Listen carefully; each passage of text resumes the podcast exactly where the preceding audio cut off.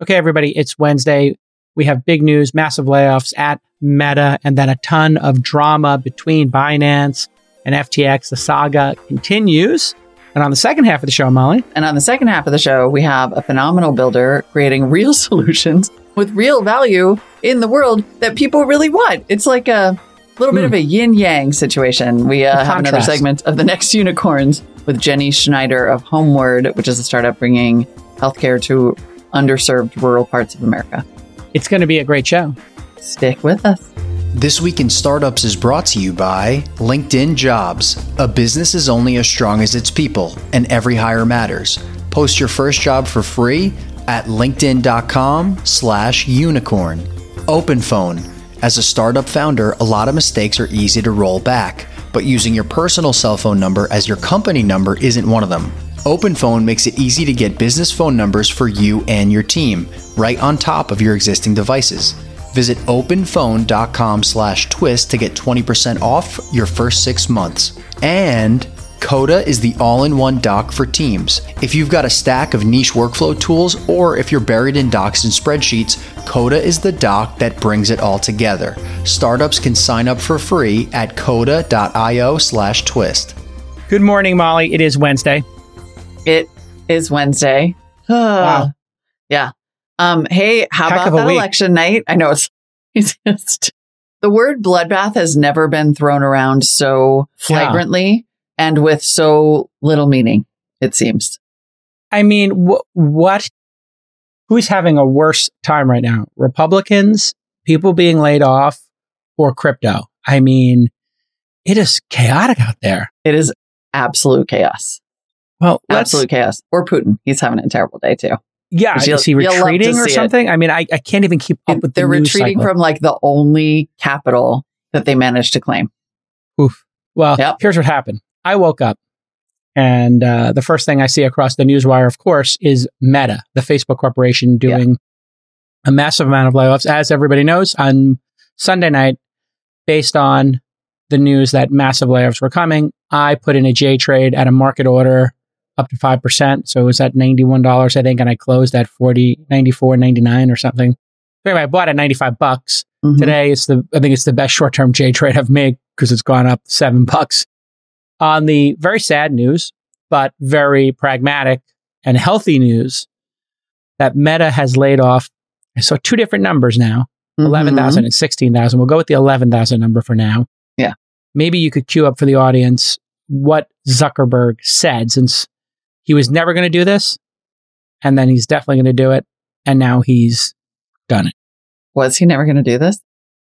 people well i mean that was why brad wrote his letter right like he, he- Right, he's not right, listening right, he keeps right. hiring and he's got his head in the sand and then two weeks after maybe three weeks after brad wrote that letter here we are this is one of the largest layoffs i've seen in the history of tech I don't know if I've ever seen a bigger layoff from a company that didn't shut down. Yeah. So Meta um, laid off a little over 11,000 people, according to the letter, the most recent version of this letter that was posted. There was some confusion. We should clarify what we're talking about here. There was some confusion because Brad Gerstner, who authored that letter from the open letter from the shareholders, posted what was probably an early draft of this internal Facebook note and it said 16,000 employees. So that's where this confusion is coming from. But the latest number that is in the news is about 11,000. And we should say that this is significantly more, I think, than even you predicted, Jason, and that, Yeah. that you know, we had heard it would be sort of many thousands. It's 13%, I think, of employees.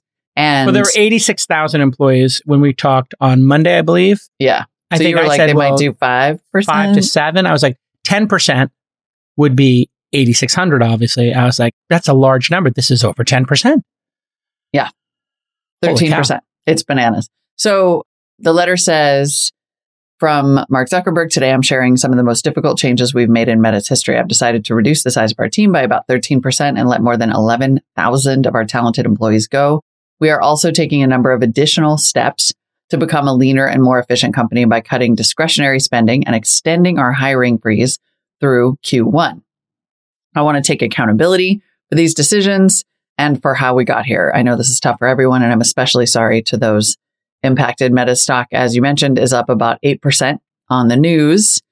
And Hmm. There are a couple, I don't know. I, I thought there were a couple of notable things here, and probably the most notable is that this is not a, in no way does this letter signal any shift in direction hmm. for the company, right? Like he talks about how they're going to spend less, but also quite specifically says fundamentally, we're making these changes for two reasons. Our revenue outlook is lower than we expected at the beginning of the year, and we want to make sure we're operating efficiently across both family of apps and reality labs. Right. Okay. So it seems as if, you know, the two divisions, if you will, the two companies within a company are being impacted relatively equally. There were reports of a decrease in overall spend that was not super significant. So there are tons of expenses outside of employees that can be cut at these companies, obviously. And he did mm-hmm. tip his cards there. So if we look at what's happening here, Molly, I think we talked about how startups would make the cuts first. You know, later stage startups would go next. And then we wondered Apple, Google, Facebook, Meta, you know, Google, who's going to take the medicine next? And if they, mm-hmm. or if they will even need to because they have so much cash that they can ride this out. But the stock market has said we're not interested in companies with declining earnings, profits. So you gotta, if you can't make the money you said you were going to make, mm-hmm. the top line, you're going to have to cut the bottom line. So here we are. All these hiring freezes were talked about. We didn't actually see them in the numbers. And it's pretty clear to me that when the stock dipped below $100, that Zuckerberg was going to do something. I, I yeah. didn't think he would be able to maintain his team and the enthusiasm of the team if that stock kept going down. And I think that is what shook up his reality is that the people around him whose net worth, you know, probably instead of his going from whatever, 75 billion to 25 billion, it's still over a billion dollars. Who cares? Right, right. But if you were somebody working for him who's an important person who's got a million dollars or three million dollars and your three million, you know, turned into 500k, like it, it, it, just materially changes your entire life and your entire planning of your life. You might have been thinking about retiring at 60 and now you're thinking about working to 72.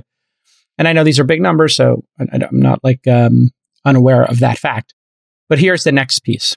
So we always try to look at what happens next. The next piece is going to be massive austerity measures there are people in rooms at Facebook right now, Google, Microsoft, who are saying, bring me every expense in this business. Mm-hmm. And they say, oh, we got this retreat. We got this sales conference. We have this travel policy, business class, first class, five star hotels, four star hotels, depending what city you're going to, depending on what level you're on. We have free food. We got lots of real estate. You know, we do your laundry. All that stuff is in the process of being ripped out right now. And that's, you know, a bummer for people, but it's not as big of a bummer as losing your job. And then, as I've said, we'll know that this is a seriously acute situation when Zuck looks at the salaries of people that were ballooning over the last couple of years and he just starts resetting salaries. That's very hard to do. You hire somebody at X price, you tell them, hey, listen, the reality is I can hire two of you for X price, or reality is now there's those laid off people. You're going to have to work harder to earn that salary. And, that's the process that we're going to see next. I predict if is this doesn't salary turn around. Cuts? Yeah. Salary cuts are next. And that is, I have not seen, I'm trying to re- remember when I, know, I like last saw salary you cuts have brought up salary cuts a bunch of times, but I've never yeah. seen that.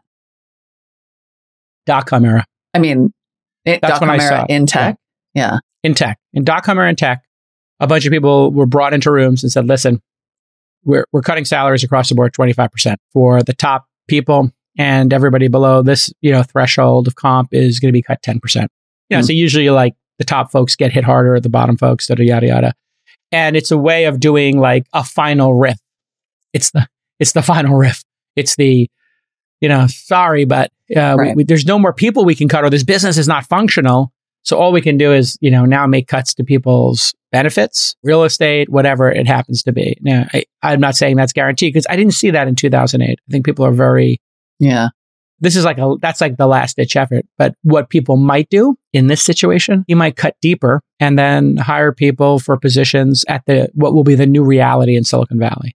If right. they're not great. So now it's up to every employee and team member to look at this like, you're on some ship in the middle of the ocean. There's a limited amount of provisions, and everybody's going to have to do more for less. And this is when things can get really ugly. Like it, it makes it really gnarly to run these companies. And I saw it during the dot com era. Unquestionably, tech recession. Unquestionably, these layoffs are going to continue. But I think increasingly what you're going to see is the profound difference between the companies that are, you know, you don't see Apple Yeah. having to do this.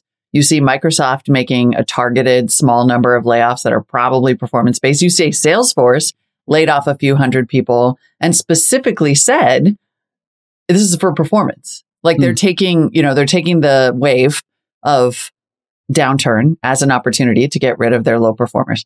But then you have Meta, Hmm. and then you have, let's say, Twitter, which has a bunch of bills to pay that it didn't have to pay before. And Meta is a company that has plowed a bunch of money into a pivot and has to make these cuts and shows no sign of backing away from the pivot. So what we're really going to see with any downturn, this is all a long way of saying with any downturn, you see whose strategy is working. Like there are companies who are bloated and are, who are having to lay people off and the, the, you know, CEOs are apologizing for that and they're saying we didn't totally see the growth. I see Yeah, I mean, no Jack sign. that, right? Jack said I hired way too many people. Jack did that. Um, Patrick Collison did it at Stripe.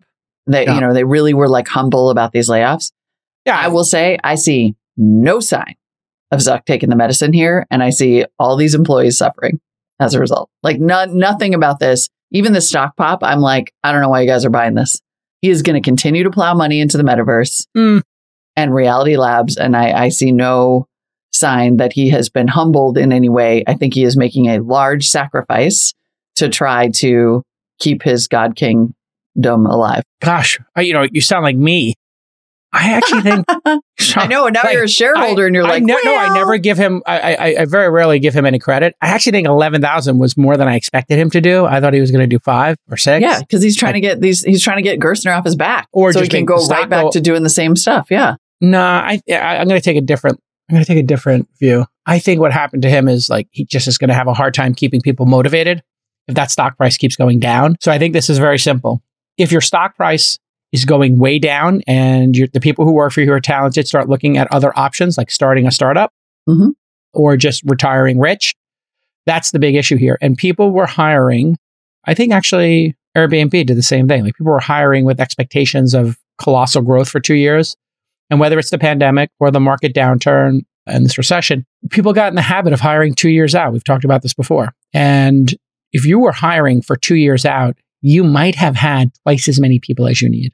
Mhm. You might have had three times as many people as you need. And man, that is hard to digest. And that means, you know, these 10, 15% RIFs are just not going to get it done. And I, I actually will predict Apple has the hiring freeze in place now. They got pretty serious about that.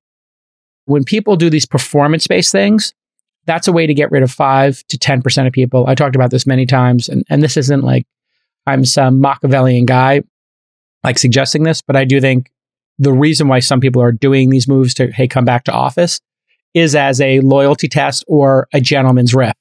As I've said, like Mhm. the performance stuff, come back to the office. Some of these have, you know, loyalty tests as gentleman's RIFs vibes to them for me. And I, and I, I think it's a way to just get an extra three to 5% to opt out, right? Yeah. Or, or just making people work harder. That's the other thing. This, this, in, this, this town has never worked so little uh, in my experience of 30 years in tech, man. The last 10 years, people have been phoning it in, in large part. This industry 20 years ago, people were in on the weekends, people were in at night. I know it's like a different generation now, but I think that's what we're, we might be heading back to. And that's another discussion people haven't started having yet is what happened to like the 60, 70 hour crazy maniacal tech industry? It's like, well, you will. You'll never get me to co-sign that. Like I don't. no, I, don't think but that's healthy. You were here for it. yeah, You were sure. here for it 20 I years ago. for like- it. Yeah. I, I'm I not don't think it's necessarily endorsing it, but Yeah, I'm, I I'm just saying people a are lot going of to be those executives like had heart attacks in their 60s after doing all of that. So like, nah. All right, everybody, LinkedIn jobs. We have to talk about the downturn right now. There is one silver lining for all of us running businesses, especially small businesses or nascent companies. You know, when you got that half dozen, dozen people, the talent pool is getting stronger and stronger. And people are looking for interesting companies to go work for. And that's where you come in. And that's where LinkedIn's going to solve all your problems. When you run a startup, you run a small business, you know every single new hire is high stakes. So you have to ask yourself, what if I hire the wrong person? What is that going to do to my team, my team dynamics? Well, that's why you have to check out LinkedIn Jobs. There's so much great talent out there right now, and LinkedIn Jobs helps you find the right people for your team, and they help you do it faster. Now, you want to be 100% certain you have the right candidate pool that you're looking at. Well, that's LinkedIn. You're talking about over 800 million people are there. Use screening questions. Ask people thoughtful questions. Hey, what do, if you were a podcasting company? What do you love about podcasting? What are your top three podcasters and why? Hey, if you're an app company, have you downloaded our app and what do you think of it? And maybe give me some feedback. So that will help you filter the people who really want to come work for you, who have that passion. LinkedIn Jobs helps you find the qualified candidates you want to talk to faster. Post your job for free at linkedin.com slash unicorn. That's linkedin.com slash unicorn to post your job for free. Terms and conditions do apply. I want to go back to the original point though about Meta, which is like, I'm not sure, like, yes, 100%, but is stock price the same as strategy in the long term? No.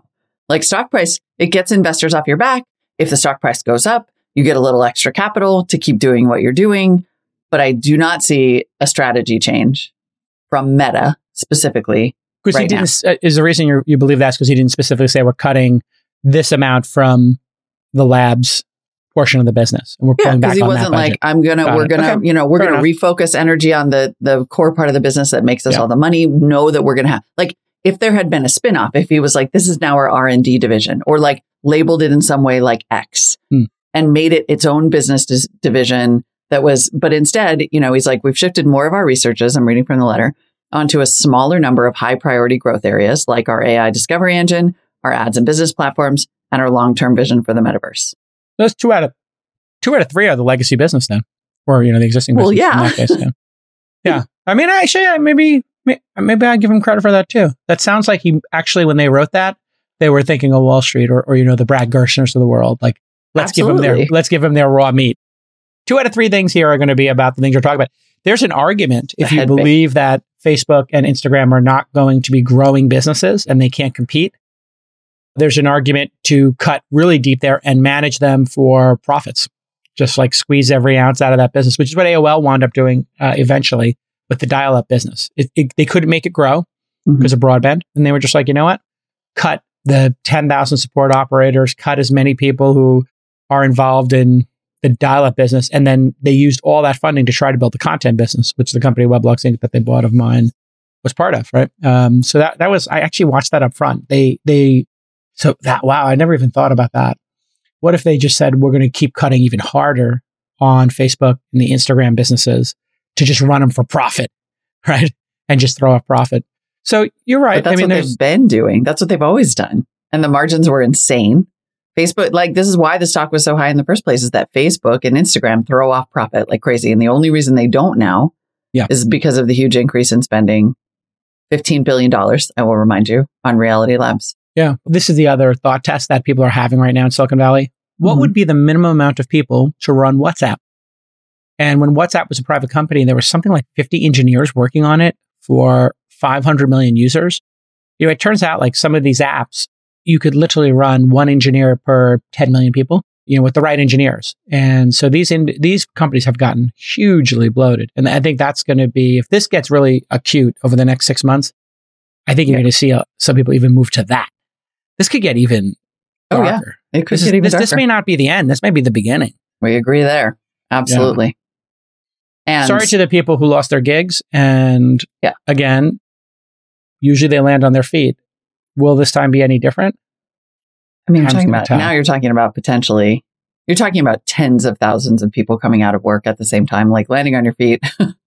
Let's just say there's going to be some Do you have any anecdotal of that? Do you know between. people in your circle who have been laid off right now from any of the, the no? If, if anybody wants to, you know, let us know anecdotally, like what they're seeing, because yeah, it used to be if you if you left a company, you had three other options. I'm wondering, are there three other options? Molly at launch.co. You can email There you me. go. All right, And we we I mean we were beating that Binance story to death yesterday. I thought, and yet it keeps getting more interesting. And uh, what is? I mean, okay, now this is going to this- zero. You called this I did. LOI. Remember, Binance signed a non-binding Oh, letter of intent to purchase FTX, or as Jason calls them, letters of nothing. And now it's Letters of insignificance. it is being whispered that Binance is quote strongly leaning towards scrapping FTX rescue takeover after first glance at books. Whoa. This is being reported on CoinDesk according to a person familiar with the matter. So take mm-hmm. this, you know, with the appropriate size grain of salt. Backing out, uh, writes the publication, would be one more stunning development in the collapse of Sam Bankman Fried's crypto empire. Matt Levine had uh, a piece that was written sort of yesterday as this, or right before it must have been Sunday night as this was sort of all unfolding. What day is it? Must have been Monday night. Hmm. And was like, the value of FTX kind of logically at this point must be zero. Yeah. And it appears that Binance got in there, maybe looked at those books. Uh, according to Coindesk source, quote, roughly half a day into the process of reviewing FTX's internal data and loan commitments has led Binance to strongly lean against completing the transaction.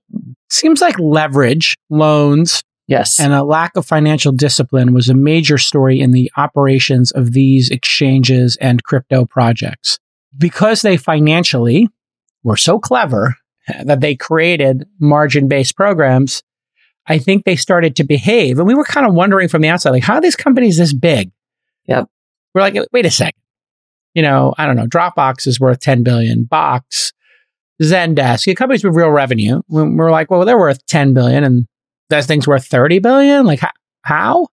Mhm. And I think what we're finding is a lot of this stuff was propped up by leverage, where people would take some asset they have and get two or three times that to go make other investments. So this would be as if, you know, I don't know, let's pick a company. Facebook had 50 billion in the bank and they turned it into 200 billion with leverage and started buying up a bunch of stuff. And, and their company had the risk uh, if that, you know, whatever underlying asset, let's say equity in companies, went down, they would have to pay it, and then you get that what's called a margin call. And so this seems to be have been super widespread in a way of doing business. And I can't help but think, Molly, that because these people were such financial wizards, my eyebrows are going way up. Like I I got two.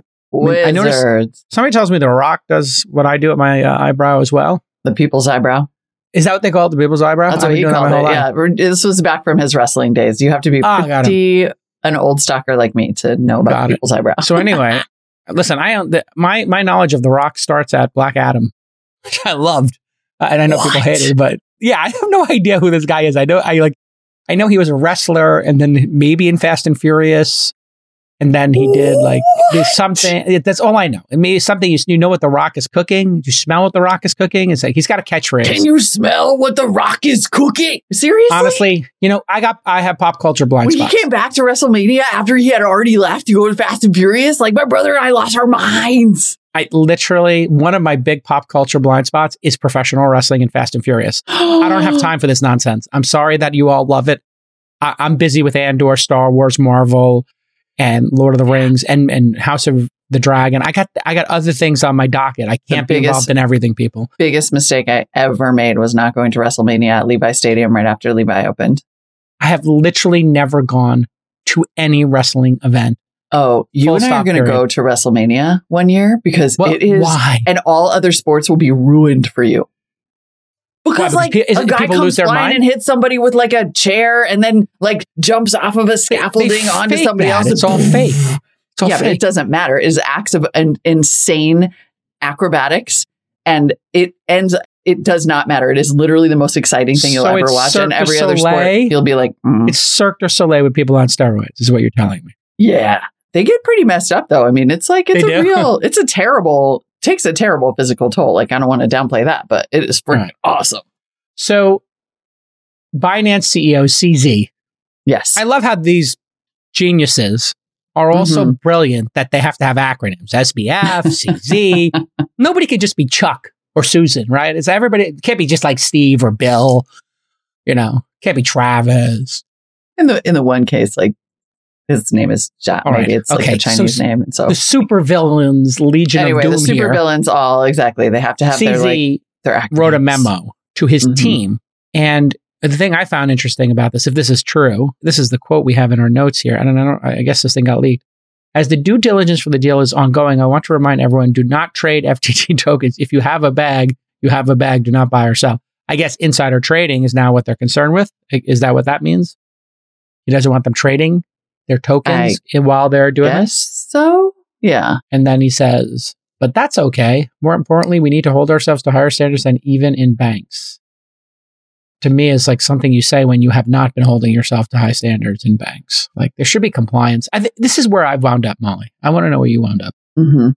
Original set of technologies: Ethereum, Bitcoin, you know, blockchain, NFT stuff, smart contracts, core technologies, code written by, you know, pirate hackers. All this stuff was super dope. Brilliant. Like total mind F, you know, like, whoa, man, this stuff mm-hmm. is radically freaking cool. If this gets executed and, and done well, it's going to change everything. Then a bunch of like grifters, shysters, criminals, delusional people, talkers, legit geniuses. I don't, I don't, I don't know if this cases. is where the genius exists. Well, it's uh, like you got to be, you have, you had to be pretty smart to, you know, if you look at the people who were able to understand this, uh huh, all the way down, okay, financialize it, like you know, it's it's everything right. you said. I think I put this in our group chat, our crypto chat at one point. It's like, look, every utopia mm. starts out great. Mm. And then somebody comes in who wants all the money and all the power. Yeah. And in this case, the, the, the people who came in and who wanted all the money and all the power were also the ones who were like the only people smart enough to understand it. And it ended up the same as it ever has. Like, you know, Matt, Crash there's been a clip going around of Matt Levine asking SBF to to define yield farming. Matt Levine was like, I'm really cynical about this. And you just dis- defined a Ponzi scheme in an even more cynical way than I ever could. And so it right. sounds like what you're saying is you're effectively running a Ponzi and you're fine with that. And SBF was like, I mean, that's a fair statement, right? Like, wow. So people came along, financialized this to their own benefit because hmm. somebody mm. always wants all the money and all the power. And then the whole thing, and then they built centralized exchanges and then the, it wasn't enough to just take people's deposits and then buy coins for them. It wasn't enough to invest. It's the Bear Stearns all over against every freaking, you know, financial manipulation thing. It's not enough to just take deposits and invest on their behalf. Then they would also be like, well, take your deposit and then I'll invest. And then I'll also uh, take your collateral and I'll invest that. And then I'll issue you a 20 to one margin loan to keep investing on your behalf. Or and give you some just, other ish coin. I don't want to say the right. S word here, but that was the thing that was weird. It's like they're like, hey, and here's some of these coins. So it's like, give us your coins that have some value. We loan them out. We get some margin on that. You get some. They get some extra. To- and like we're just giving you some extra funny money. Here's some extra monopoly money on top of the imaginary money. And it's just like layers of imaginary money being flipped and loaned, and no core value. I think all this stuff gets washed, and then what's left is whatever the original decentralized technology was that can't be stopped apparently, or it's hard to stop, you know, like Bitcoin and Ethereum. Yeah, but maybe this feels like the end to me. Listen, a lot of founders are loosey goosey with their personal phone numbers. You know that can cause chaos. Why? Because now you got somebody's phone number in some sales documents, in some corporate emails, and then they leave your company. And then what happens? One of your great clients looks in their email, they look in their docs folder, they find the document, they call that person. Now they've left your company, they're working for a competitor, or the number doesn't pick up and you look super unprofessional. And listen, you got to grow up as a startup. Nobody wants to spend $100,000 on a phone system in an office somewhere. No. You want flexibility. You want that number to be provisioned quickly and digitally. And that's what OpenPhone does so well. It's pretty simple. We all understand that. So here's what you do you get OpenPhone, you create business numbers for your team. It just works like an app on your smartphone. It is an app on your smartphone or on your desktop. You pick a number, you install the app, you're done. Easy peasy lemon squeezy. We use OpenPhone in our sales team every day, day in and day out. It's amazing. It's flawless. It's stable. And it, dare I say, it's affordable. OpenPhone absurdly affordable. I'm going to say it at $10 a month. But Twist listeners can get an extra 20% off any plan for the first six months because they love startups. Sign up at openphone.com slash twist if you want that discount. Please do it uh, so that they know we sent you. Openphone.com slash twist. You got other numbers that you're paying a whole bunch of money for? They'll take them over, right? You can port them over for the cost of $0 and 0 cents for free. I want you to head over to O-P-E-N-P-H-O-N-E.com slash twist today. Openphone.com slash twist. Go do it right now. If you're an LP in a fund that's in crypto, you know, what, what did Andreessen Horowitz raise? Like some crazy multi-billion dollar, was it a $3 billion crypto fund was the last say, one? Yeah, four. The latest Andreessen Horowitz, Hor- uh, Horowitz one, and I, listen, I'm not just singling them out because they seem to be the most aggressive in this space. Four and a half billion. And they, It was- their yeah, total was- funds raised for crypto were $7.6 billion. Okay. Whatever's not deployed. And, I, and I'm not saying this because like I'm trying to throw shade at them. The logical thing to do here is to give back 90% of that money and just dissolve that fund or reduce the fund down to 10% or 20% and make it commensurate with the opportunity. hmm Because the opportunity that they started putting hundreds of millions of dollars into were all frauds, Ponzi schemes, or houses of cards. You know, the most, the best way you could frame this was a house of cards or incompetence. And at worst, it was a Ponzi and a fraud. If that's your biggest investments fall into those categories, it's time to close up shop, folks. Or it's time to greatly reduce this and say, you know what? We're going to start making five, 10 million investments in Series A companies that are building actual products. We're not going to be layering 100 million, 500 million slugs into giant companies that we didn't diligence. I mean, that's the other piece that's got to come out here hmm is who's on the board of FTX. And uh, listen, I, it might be some of my friends, it might be people I'm friendly with, but this is where diligence matters and governance matters. We've seen this over and over again, but with crypto, because of the layers of Meshuggah and, you know, fraud and risk being taken, there needed to be many more controls here. Who's responsible for the controls in a private company? Yeah. management and the board, the investors, you know? And so who was steering the ship? Who knew what when? This is going to be the lawsuit of lawsuits. This is like Theranos level. I mean, could this be even bigger than Theranos in terms of the amount of money raised? It probably is. In terms of the, uh, what, Oh, yeah. what it made off. In terms of the ecosystem overall, this is a trillion dollar asset class. This isn't Yeah. just so like a bunch of VCs are going to lose a lot of money. sure. Without a doubt, you're absolutely right that that at this point, I mean, and that's not going to happen, right? A16Z has been super firm. I mean, it might happen, but you know, I've seen them on stage multiple times at various events, being like, "Wait, this is a long term play. We're committed to the long term. Like, Fair we're enough. not going to, you know." And so, it's possible that they'll keep. But yeah, in terms of the overall impact of what is imploding, Hmm. right? It's not like one project is imploding or, and that's going to happen too, right? One coin goes to zero. This is the exchanges. This is the, Yeah. the Infrastructure layer, yeah. financialization layer institutional investors have been a part of that like this is Yeah. a big octopus. Like this is going to have, this has fingers and everything. Well, and also if they deployed, you know, five, six, seven billion, I, who knows where they are in the deployment of all this capital? But let's pick a number 4 hmm Let's pick a uh, management fee, hmm two point five percent. Means they were pulling down a hundred million for the last five years. They pulled out five hundred million in management fees to then incinerate all this money. I mean, these LPs are going to be so underwater if they lose all their money. And Andreessen Horowitz swept a half billion dollars in fees while they were losing it. I mean, there's got to be some sort of a clawback or something here. Yeah. you know, and who knows? Maybe there's some rebound here, but the scale of this is what I find. It's astonishing. What I saw a quote, I saw a thing scale today, was Bloomberg. just too crazy. Yeah. I never understood it when I was looking at all these opportunities. Um, and you and I have been having this discussion with climate startups and people in ESG and stuff like that. Hey, sometimes we had this discussion on VC Sunday School two weeks ago. I think like, hey, the valuation pretty high. Uh, rents too damn high. Yeah. These these re- these rents and It's like valuations are nothing.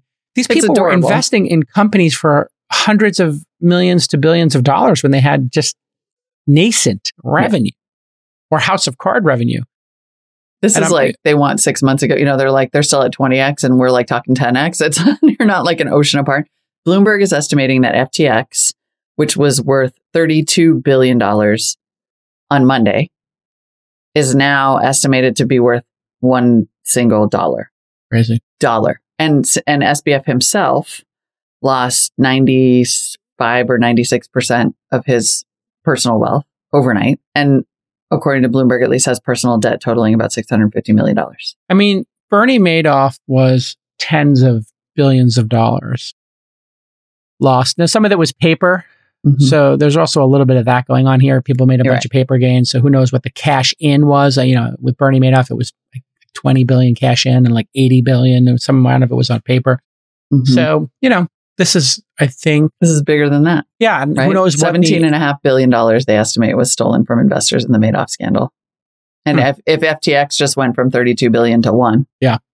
some of that is investor money. Some of that is, I think, bag holders who had accounts there. Like people who have, if I'm understanding this correctly, people who had deposits there are going to lose their deposits, right? That's, Mhm. they didn't get their deposits out in time. I mean, this is even more reason with to that adage about like, hey, not your keys, not your coins kind of thing Mhm. that they talk about a lot. Like the idea of keeping your cryptocurrency on an exchange, unless it's maybe Coinbase and it's here in the United States and it's regulated and public and, you know, and they on the up made they up. actually did under pressure because of all of this make their balance sheets public Mm. so you can at least see that but yeah i mean look as soon as you're participating in this brand new thing at the level of effectively gambling and Mm. you're you're just trying to get in on the get rich quick scheme and you don't like you said own your keys and you don't understand the underlying technology just assume you're the mark hmm. Anyway, and there's Anyway. a whole sub story here, which we won't get into, but Alameda, the trading, the, you know, the, the trading firm, not the platform FTX, seems like there was some insider dealing there. Yeah.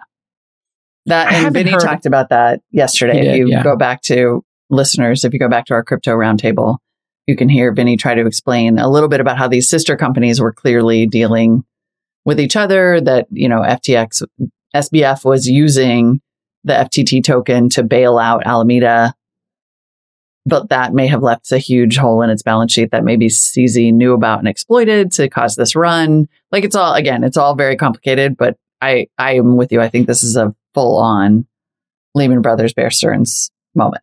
Like this is a huge collapse. And of course, collateral damage, Bitcoin down to 17K, down 15% in fast 24 hours, Ethereum down 24%. Last 24 hours, Solana down 46%, I think also in the last 24, 48 hours. This stuff is just going to, we're, in full on contagion mode. Yeah. My tiny little. Are you looking the, at your as the $400? bellwether? I am. So okay, you, remember I put a grand total of thirteen hundred dollars into crypto just so I could be the guinea pig Sure. for the world. It's a nice weekend away. A little Yeah. weekend getaway. You know, I was like, okay, like you never know. I don't know. Gave up a um, weekend getaway and To the moon. I gave up a really nice weekend getaway, and my uh, current portfolio is worth three hundred eighty six dollars and fifty five cents. move it into we Facebook. should, we should see who can lose more money faster, like J. Trades or well, I mean, I'm down like 15% of that. Sounds like you're down I'm 80 or down. something. about 70. eighty percent. Yeah.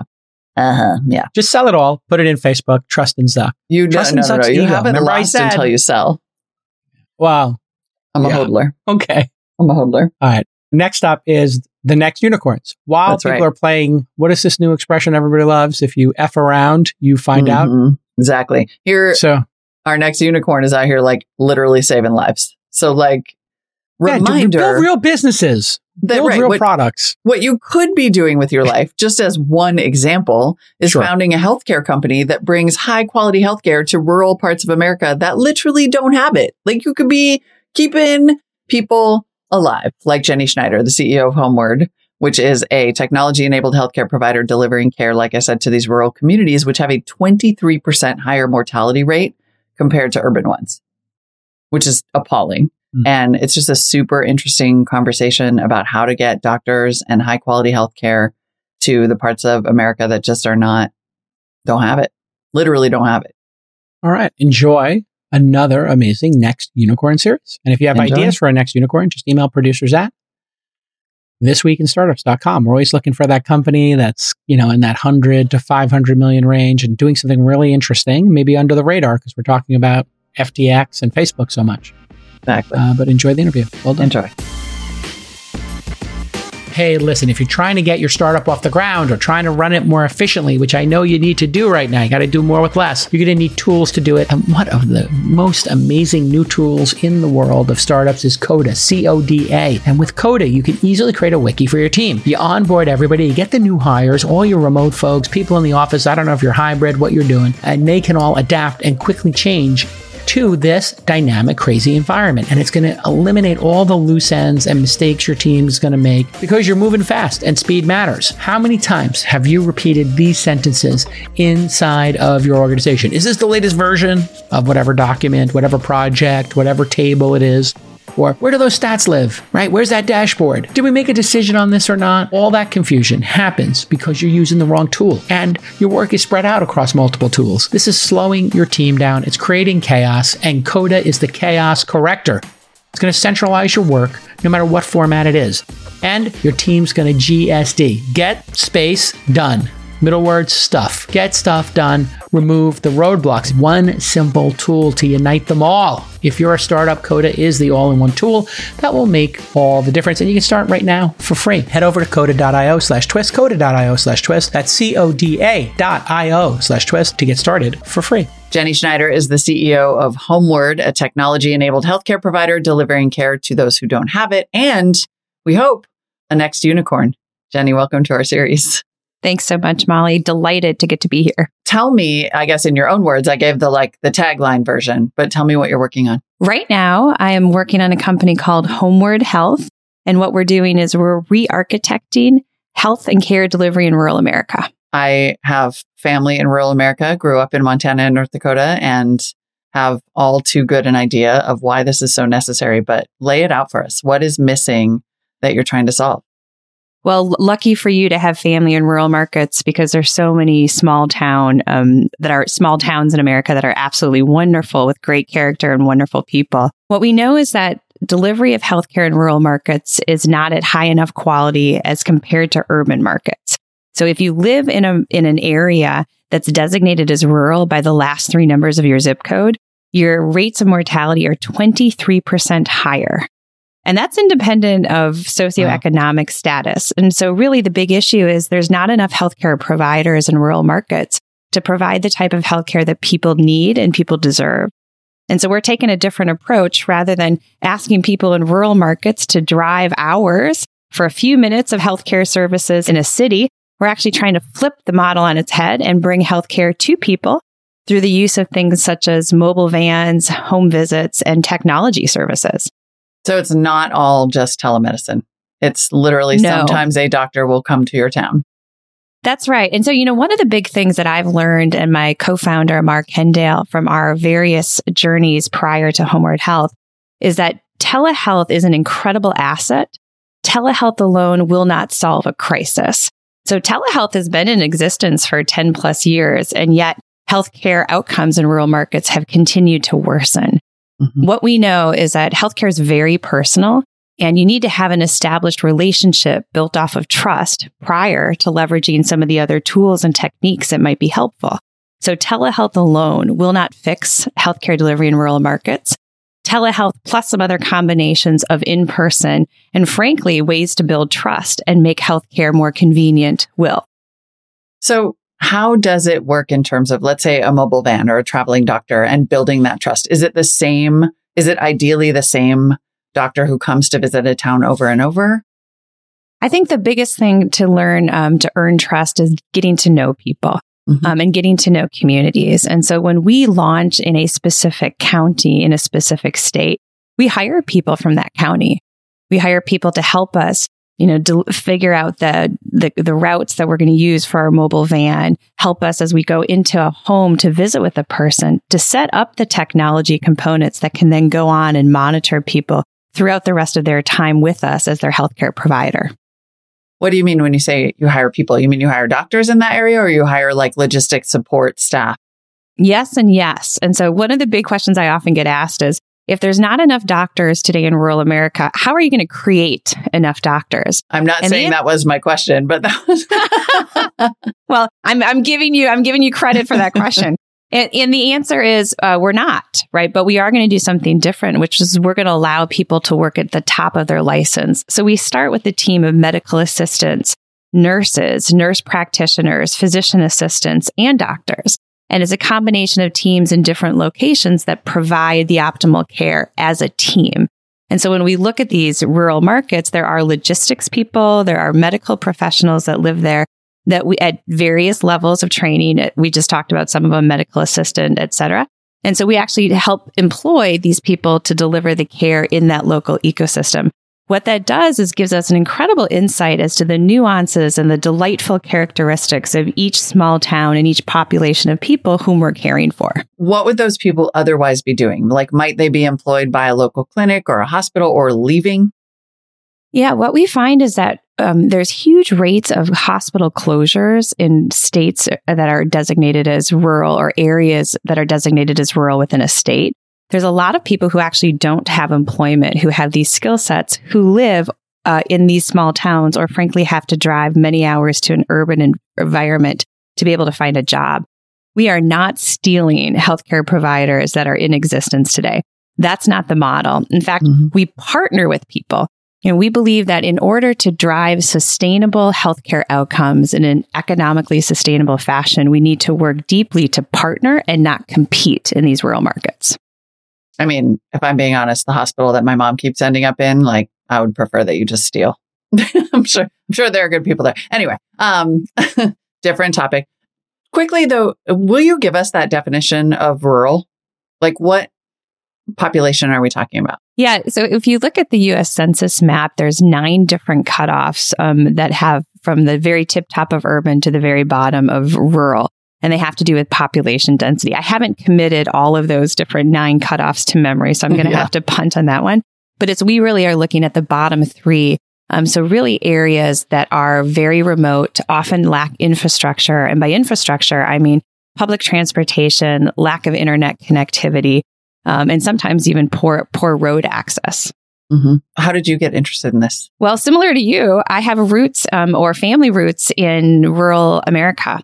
So I grew up in a small town in Wino- in Minnesota called Winona, Minnesota, oh, and um, I don't come.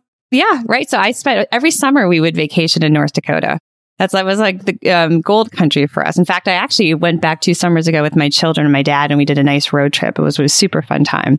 Oh, lovely. Um, yeah, it was really great. Uh, but I but I grew up in a family that is not medically trained. My dad owns the local auto parts store in Winona and services many of the surrounding very rural towns in Minnesota. Lots of tractors, lots of uh, you know car car mechanic um, uh, and fixes type of work. And um, I was diagnosed with type one diabetes when I was twelve, and at that time um, I didn't know anything any different, but I was I was not able to see an endocrinologist, a specialist who helps deal with type one diabetes in young children mm-hmm. until about three weeks later. And that just felt normal because I didn't have anything else to compare it to until I went to Johns Hopkins for medical school and realized that that first time after diagnosis is super critical. And that's where things kind of go awry, either really low blood sugar or really high blood sugar as you're starting to figure out your regimen. And that that was not the normal or not the recommended care pathway, then it's started to pique my interest and think about what are the outcomes for people who live in areas where there are health deserts and there are not as many healthcare providers and put me down this road to understand more deeply the nuances of what's driving poor, worse outcomes in these areas. Mm-hmm. Well, it, it sounds like you are, I'm making a more explicit connection, but it sounds like you also are informed by this idea of your father's business and the fact that service can happen in a mobile way. Yes. And it's, it's actually kind of incredible. So growing up, myself, my two brothers, most of our, our, our friends, uh, worked for my dad at some, some point during high school. And usually the job was to be a driver. And what that meant is you were in a white MPE truck, motor parts and equipment. And someone would call in and say, Hey, look, I need a spark plug or a rotator belt. And they would give you the part, you'd get in the car and you'd go drive it over to the business. Mm-hmm. Happened the whole day. And it occurred to me that, you know, we think of those, these businesses as very important and can actually get parts to the businesses when the parts are broken. But when people break, we don't bring parts to people. We instead ask people, broken people, to come to a certain location. The service level differentiation between the car business in rural uh, Minnesota versus the healthcare business was really striking for me. Mm-hmm. Okay, so how hard is this logistically to pull off? There well, might be, I assume that might be part of the reason why that doesn't hasn't existed yet. Yeah, so it's hard. Yeah, so again, I'm not I'm not it's not an easy problem or we probably would not still be a problem. Um, but I would say that there's a couple things that we're approaching it with that are different and I think are really important. One is that if you look at why are there so few providers in rural markets, it's because the way that the economics of reimbursement work for healthcare, it really doesn't make it sustainable. So today we have a fee for service world, which is I fill up my docket from eight to five with visits. If you're sicker, I can charge more money and get reimbursed at a higher rate. Um, hmm. That's not actually um, align economic alignment for. There's no real economic incentive for me to keep you healthier, right? It gets really tricky in these areas where it's hard to fill this the docket from eight to five because people are dispersed throughout. And I don't know, you hit a pothole or the tractor breaks, you're waiting for a part from my dad's store to show up, and you miss your time slot. And so it becomes really difficult for providers in a fee for service world to stay afloat. And so we've taken a different approach for that concept around um, total capitation or owning the entire cost of what it takes to deliver service to somebody. Mm-hmm. The other part, the other key pillar for us is really understanding what it takes to deliver and build a set of solutions on technology. So you can't mythically or magically create more providers to live in these rural small towns, but instead you can leverage some technology to actually take things to a different level allow people to practice at the true top of their licensure, what they're totally trained to do, and then take away as many of those administrative tasks as you can. Um, and then by putting those two together, it really changes the healthcare paradigm and healthcare delivery system.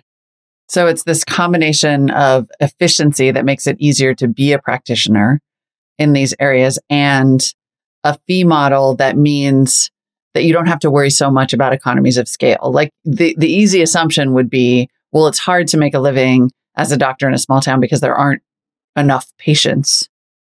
But it sounds like you're saying that's not really the problem. It's actually how we charge that makes it it's it's not that's not the problem. Yeah, it's yeah. not that there's enough patients. It's true. It's truly how we charge and how we reimburse for those services. And the technology is both to make providers more efficient but actually to deliver a lot of the care that can be done more remotely. So telehealth is one piece of that. Mm-hmm. But there are things such as remote patient monitoring where I can track if you have high blood pressure, how your blood pressure is doing, ad- adjust your medications remotely, get those medications delivered to your door. Your chance of following through on that is much higher than if I ask you to come in every other week to drive four hours for 15 minutes and then send you to a different pharmacy two hours the other direction. And so a lot of this is truly just understanding what is it like and uh, where people live? What does their day to day existence look like? So when we start our service, we first meet people in their home. And what that does is it allows us to understand people in a totally different way. You know, we prefer to call people members rather than patients because we're actually just taking care of people.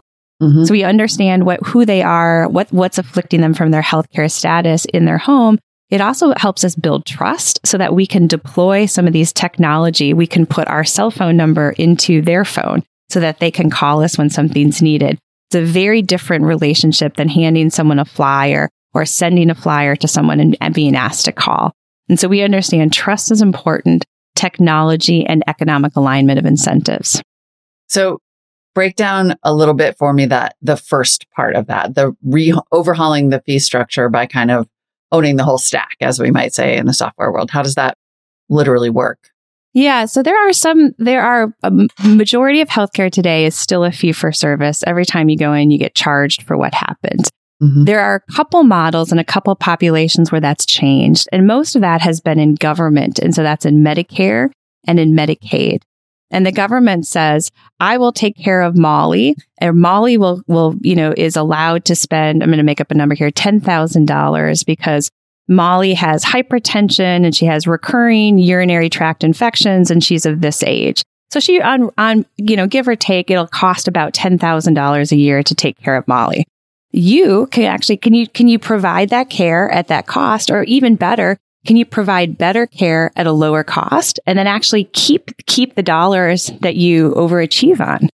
All of a sudden, as a provider, I'm not trying to get Molly in to see me as many times as I can. I'm actually trying to think, okay, how can I make Molly better and reduce the recurrence of the urinary tract infections? How can I manage her blood pressure? So I can give her a remote, you know, a remote blood pressure cuff that every time she puts it on, I upload up the data is uploaded and I can change what kind of medication she has. Mm-hmm. We can talk about some preventive measures so that I'm actually proactively taking care of her healthcare needs rather than having her come back to me so that I can bill every single time I get her. The, the, the change is very different in terms of the pro- care you're providing to think thoroughly around preventing items versus reacting to items. Yeah. It's so interesting. We um, have talked before to other healthcare providers about this concept of how healthcare has the worst, like effectively customer service. It's a oh, customer yeah. service question. And any description that it's startling how startling it is whenever you describe a patient as a person. it's it, it is amazing to me even now when we talk about it. People are like, why are you not calling them a patient? And I'm like, well, see, like something happens to a patient. Mm-hmm. You know, mm-hmm. if you call them a person, you think about them differently. You think about how hard it was for them to get here versus why they didn't take their medications. You start to view the world very different. And and for me, for full disclosure, when I was diagnosed with diabetes, um, it was the number one thing that bothered me that people would say, "Oh, oh, I see. Oh, you're a diabetic." I'm like, mm-hmm. actually, actually, that is a piece of what me, but like, I'm actually a really great basketball player. I think I'm kind of funny. I like to dance. I ride my bicycle. I love to run. Like, why am I this one thing to you? Right. Yeah. And it's, um, and I think that changing that, that the nomenclature, the words really changes the paradigm of how we think about providing care for people. Yeah, absolutely. So far, what you've described is, is fairly general practitioner. Where do or could specialists come in, or is that an option? Well, it's in a very important option. So when yeah. we look at access to healthcare in rural markets, rural markets have half the number of primary care doctors per head per head count as urban markets. And a 10% of all rural, rural counties have no healthcare provider. Like one out of 10 rural counties have zero healthcare providers. It gets worse when you talk about specialists. So in rural compared to urban, there's one eighth the number of specialists in rural as compared to urban.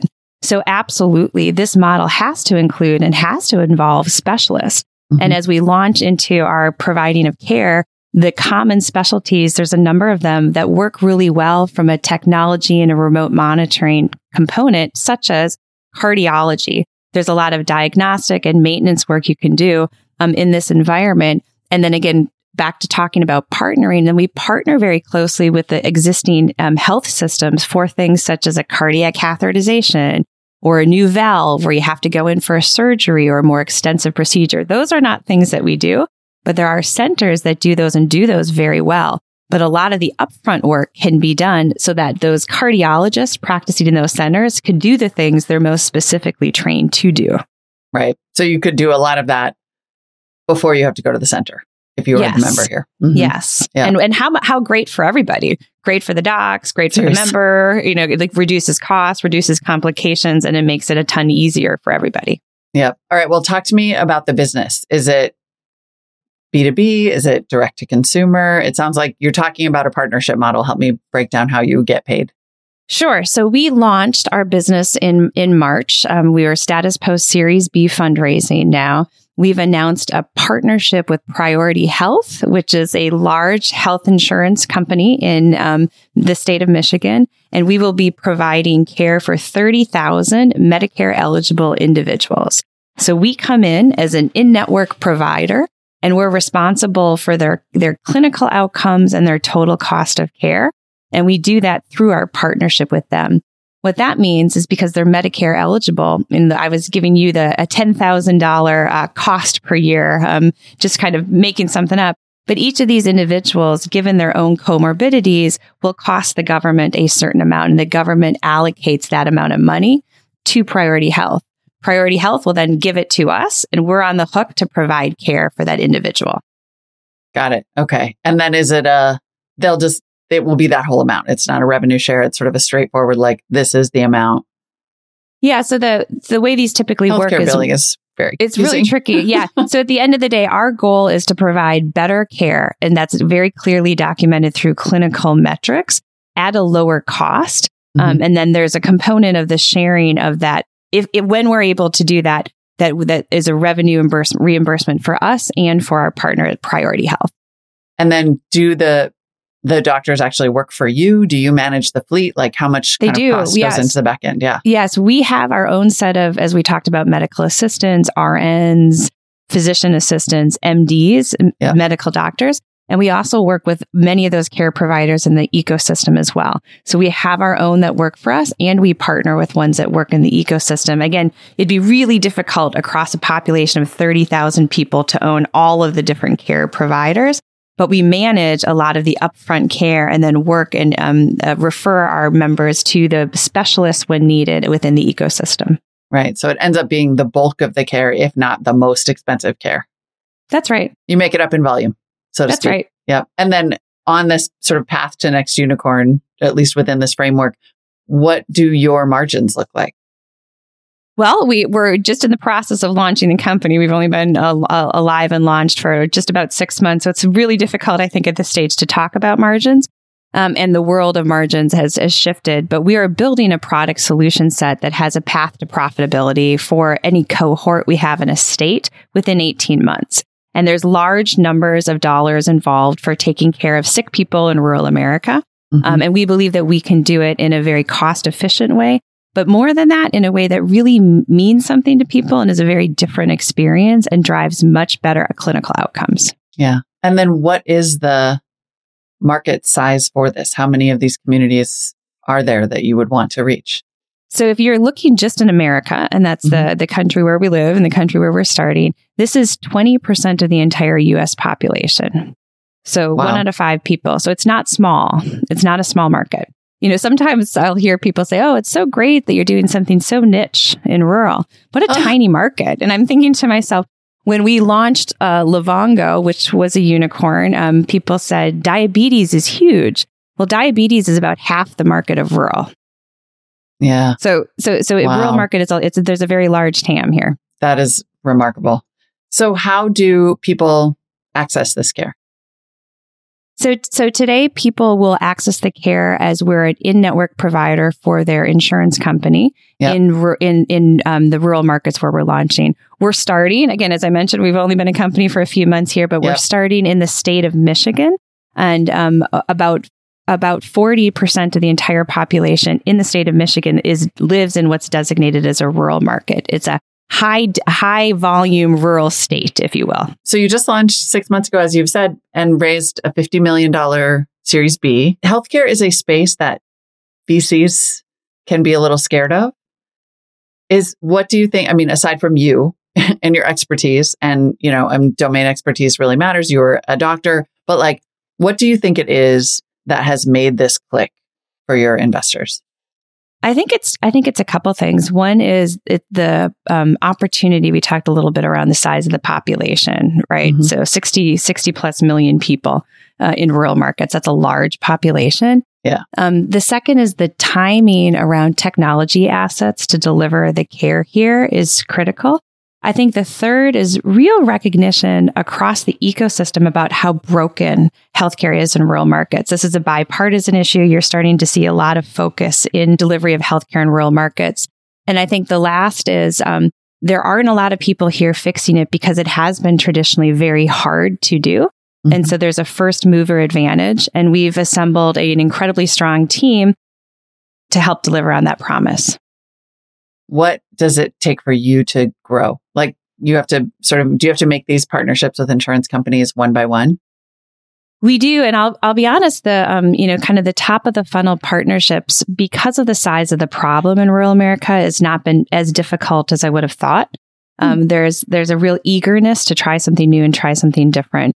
Um, our next stage of the business is heads down building and showing that our model is successful. And so we're really excited to get to do that in Michigan with an incredible partner in Priority Health. I mean, I cannot help but sort of fast forward to broad adoption of this and imagine that the other thing it does is, is help keep these communities viable. Yes. And we're hoping to get to Montana and, and North Dakota to help your family, Molly.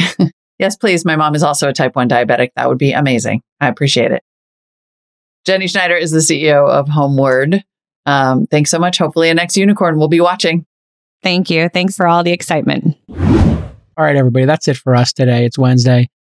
We made it to the middle of the week. A couple more days to go, Molly. This has been a heck of a week. Just we're just crawling toward the finish. We do not, by the way, have Friday off. We are not one of those companies that takes No. uh, the three day Veterans Day weekend. Hmm. Um, so we will be with you day after day tomorrow. We got Lon Harris for another episode of This Week in Streaming. Oh yeah, Disney results are out. Plus, Andor is rocking. Lots to talk about, and I would like to get a a startup of the day and a We Live in the Future. And can we can we get some stuff other than this chaos and this news that are it's just too big to not focus on? Anyway, we're going to see it tomorrow. All right, take care. Bye bye.